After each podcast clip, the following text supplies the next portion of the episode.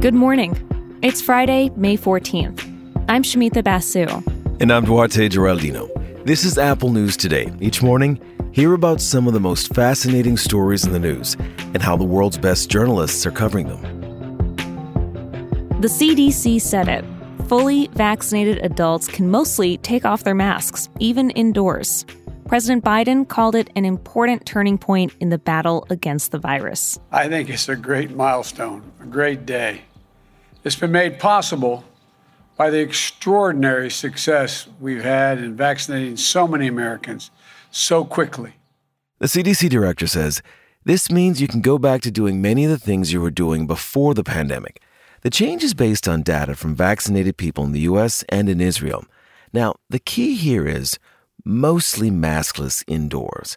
NPR has details about some of the situations where masks are still going to be required. For one, you still have to mask up if you're traveling by air or if you're on public transit.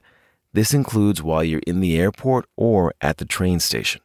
You'll also have to keep wearing a mask in healthcare settings, places like hospitals and nursing homes. Also, some state and local laws may still require masks in certain indoor situations, and private businesses and offices can make their own rules. And finally, vaccinated means fully vaccinated. That means two weeks after you've gotten your final dose of the vaccine. Then, and only then, you can take your masks off indoors.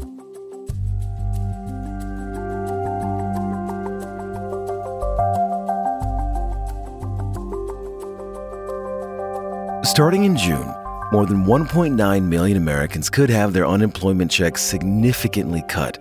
The Washington Post crunches the numbers on moves by Republican governors to restrict jobless aid, and they're arguing cutbacks will force more people to return to work. But labor experts say the reality is a little more complicated.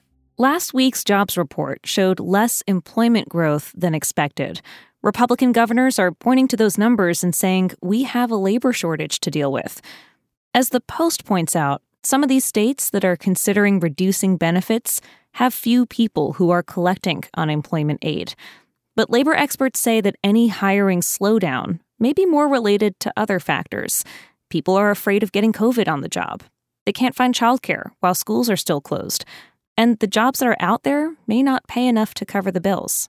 According to the Post, in just a couple of weeks, around a half million unemployed people in certain states are going to see their extra $300 a week disappear.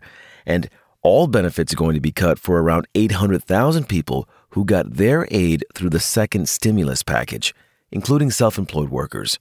And another half million people on a different program may see their assistance fully cut. Worker advocates want the Biden administration to step in and keep giving out this federal aid. One complicating factor is that states heavily control jobless benefits. Some Senate Democrats think there may be a legal workaround that could keep money flowing for some people who are in danger of losing benefits.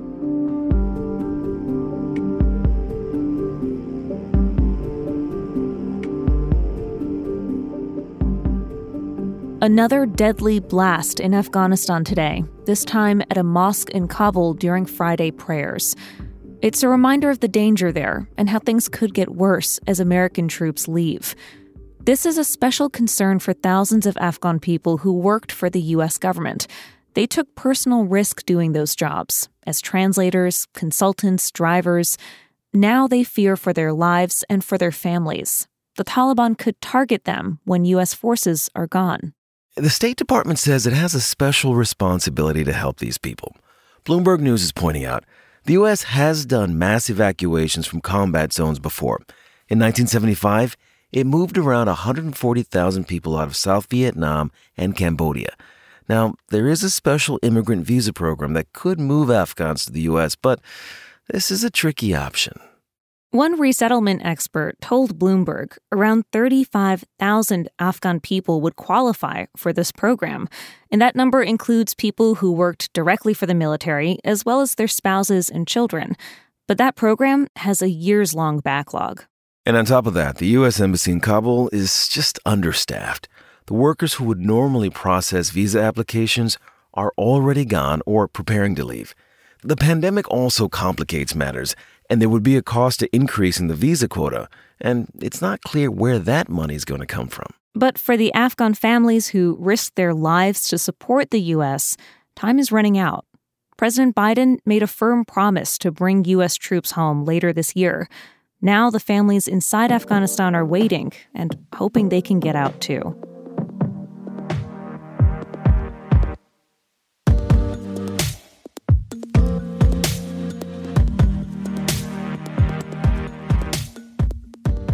The WNBA's 25th season begins today, and we want to talk about a business deal that's pretty important for women's athletics. Seattle Storm forward Breanna Stewart, she just signed a multi year shoe deal with Puma, and she's only the 10th WNBA player ever to have a namesake sneaker. This story comes to us from Nick DePaula, who covers the sneaker industry for ESPN. Yes, that is his beat. And he puts into perspective what a huge moment this is in sports. Just think about this 18 NBA players have their own signature shoes this season. The last time a WNBA player got one of these contracts was a decade ago.